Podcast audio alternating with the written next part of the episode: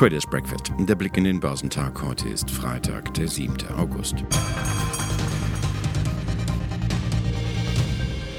Ein Gespenst geht um an den Aktienmärkten. Das Gespenst von Lockdowns. Denn mit der Rückkehr vieler Urlauber, auch aus Risikogebieten, nimmt die Zahl der Corona-Infizierten wieder zu.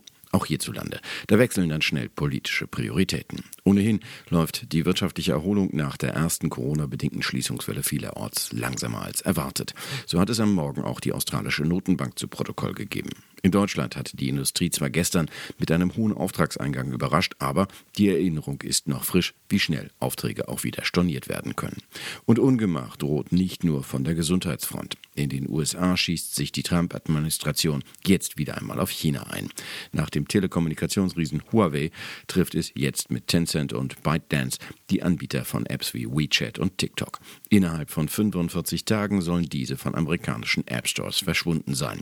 So schreibt es eine präsidiale Anordnung vor, die Donald Trump in der Nacht unterzeichnet hat. Chinesischen Cloud-Service-Anbietern wird darin die Sammlung, Speicherung und Verarbeitung jeglicher Daten in den USA untersagt, aus Gründen der nationalen Sicherheit. Aber auch ohne dieses Spannungsfeld sind die Anleger in Fernost heute Morgen nervös. Die Aktien im asiatisch-pazifischen Raum fielen, da die Veröffentlichung von diversen Wirtschaftsdaten für den Juli für Unsicherheit sorgten. Aktien an chinesischen Festlandsbörsen gingen zurück, wobei der Shanghai Composite um 1,5 Prozent fiel, während der Shenzhen Component 1,3 Prozent verlor. Auch Hongkongs Hang Index gab 2,6 Prozent nach. Chinas Exporte waren im Juli um mehr als 7 Prozent im Vergleich zum Vorjahr gestiegen. Im Gegenzug hat das Reich der Mitte deutlich weniger Waren importiert. Der Wert fiel um 1,4 Prozent. Das verstärkt die Diskrepanz im Außenhandel und befeuert Ängste vor einem neuen Handelskrieg mit den USA. In Japan gab der Nikkei im Morgenhandel um 0,2 Prozent nach und auch in Australien verloren die wichtigsten Aktien im Schnitt um 0,3 Prozent. Die US-Börsen hatten sich von solchen Sorgen gestern nicht beirren lassen und ihre jüngsten Gewinne ausgebaut. Börsianern zufolge wogen gute Konjunkturdaten schwerer als der zuletzt wieder aufgeflammte Konflikt zwischen den USA und China. Damit konnten die technologiegeprägten Indizes Nasdaq 100 und Nasdaq Composite ihre jüngste Rekordjagd wieder aufnehmen. Der Leitindex Dow Jones rückte um 0,7 Prozent auf 27.386 Punkte vor und näherte sich damit weiter seinem Anfang Juni erreichten Nach-Corona-Hoch. Für den marktbereiten Standard Poor's ging es um 0,6 Prozent auf 3.349 Zähler aufwärts.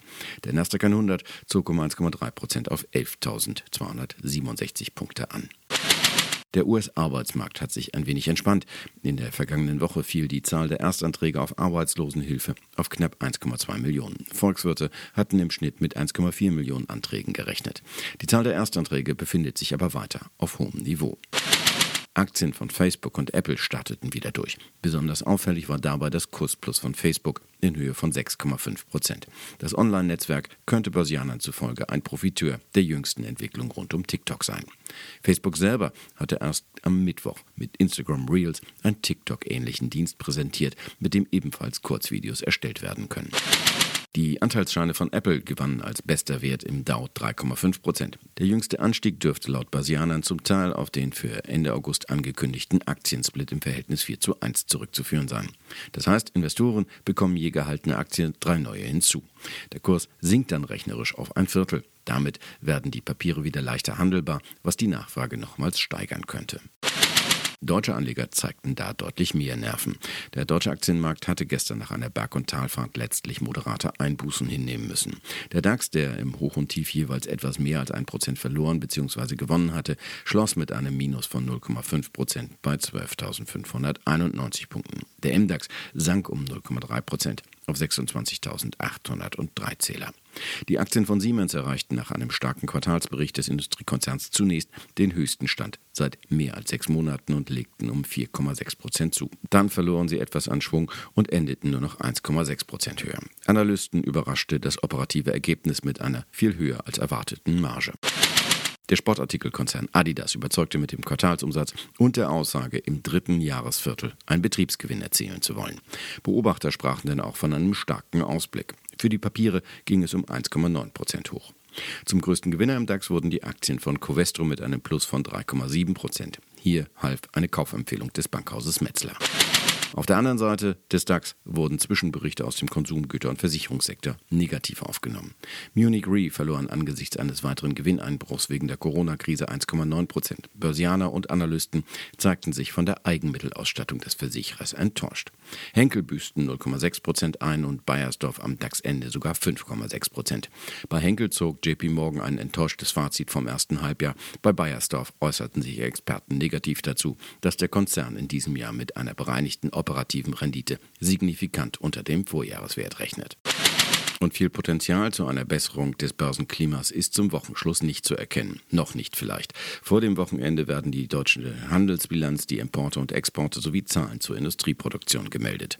In den USA stehen die Arbeitsmarktdaten im Fokus. Erwartet wird ein leichter Rückgang der Arbeitslosenquote von 11,1 auf 10,7 Prozent. Spannender wird allerdings dabei der Blick auf die Neueinstellungen sein. Im Juni hatten fast 5 Millionen neue Jobs auf eine Erholung der Wirtschaft gedeutet. Für Juli sind Volkswirte schon wieder pessimistischer. Laut Dow Jones gehen sie davon aus, dass es im Juli nur noch 1,5 Millionen neue Arbeitsplätze gegeben hat. Außerdem werden am Abend noch die Verbraucherkredite veröffentlicht. Geschäftszahlen melden Carl Zeiss Meditech, LEG Immobilien, Dr. Hünle, SNP Schneider Neureuter und Partner und die österreichische Post. Der DAX wird wohl seinen Abwärtstrend fortsetzen. Zur Eröffnung wird er wieder schwächer erwartet bei 12.569 Punkten.